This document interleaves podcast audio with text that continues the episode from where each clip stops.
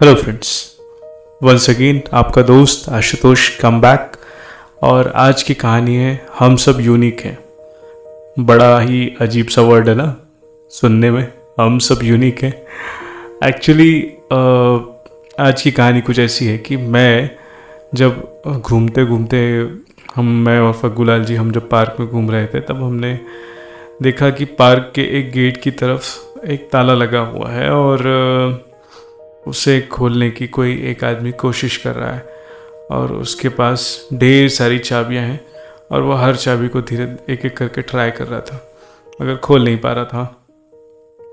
तो पग्गू लाल जी आए और उन्होंने बोला कि लाओ मैं ट्राई करता हूँ, और उन्होंने भी ट्राई किया और काफ़ी देर बाद उन्होंने एक चाबी खोज ही ली, जिससे कि वो ताला खुल गया और गेट दूसरी ओर से भी खुल गया, पार्क के लिए। फिर हमने वॉक की और अब हम अपने अपने घरों की ओर जाना शुरू कर दिए। तब उन्होंने रास्ते में मुझसे कहा अच्छा तुमने एक बात सीखी? कौन सी बात? उन्होंने कहा तुम्हें नहीं तुमने नहीं देखा कि वो कितने देर से तालों को खोलने की कोशिश कर रहा था? आखिर आखिर में एक ही चाबी से वो खुल पा गया। मैंने कहा हाँ, इसमें कौन सी बात है? तो एक नॉर्मल बात है। ताला सिर्फ़ अपनी चाबी से तो खुलेगा। ऐसा तो है नहीं कि वो किसी भी चाबी से खुल जाए। तभी तो वो ताला है। इसमें कौन सी बड़ी बात है? तो उन्होंने कहा हाँ बड़ी बात है। थोड़ा ध्यान से सोचो। क्या बड़ी बात? क्या ध्यान से सोचो? तो उन्होंने कहा, देखो, अब मेरी बात ध्यान से सुनो। हम सब यूनिक हैं।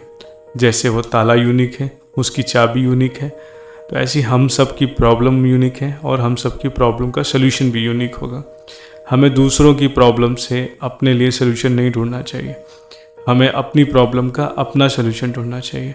हमारा जर्नी हमारा सक्सेस का पाथ हमारा फेल्योर सब अलग हो सकता है। हमारा वे ऑफ़ थिंकिंग अलग हो सकता है। इसलिए एक ही सोल्यूशन सबके लिए यूनिवर्सल नहीं हो सकता। जैसे तुम्हारे मेडिसिन में देख लो, एक ही मेडिसिन सब पे काम नहीं करती। वैसे एक ही म्यूज़िक सबको अच्छा नहीं लगता। एक ही सब्ज़ी सबको अच्छी नहीं लगती। एक ही कलर सबको अच्छा नहीं लगता, एक ही पैटर्न का जीन्स टी शर्ट सबको अच्छा नहीं लगता। वेरिएशंस हैं, यही वेरिएशंस लाइफ में भी होते हैं। और हम कई बार ये चीज़ें समझना ही नहीं चाहते। हमें लगता है वो आदमी ने कोई काम शुरू किया और वो तो सक्सेसफुल हो गया, उसने कोचिंग क्लास खोली थी। और देखो, दो से तीन साल में ही चल पड़ी। वो इसलिए क्योंकि वो यूनिक है। उसने अपने पैटर्न में चलाया। आपको उसकी कोचिंग को देखकर नहीं, अपना कोचिंग शुरू करना है। या उसने कुछ ऐसा शुरू किया, उसने ब्यूटिक खोली, मैं भी खोल लेता हूँ या खोल लेती हूँ। या उसने कुछ ऐसा काम शुरू किया, मैं भी कर लेती हूँ।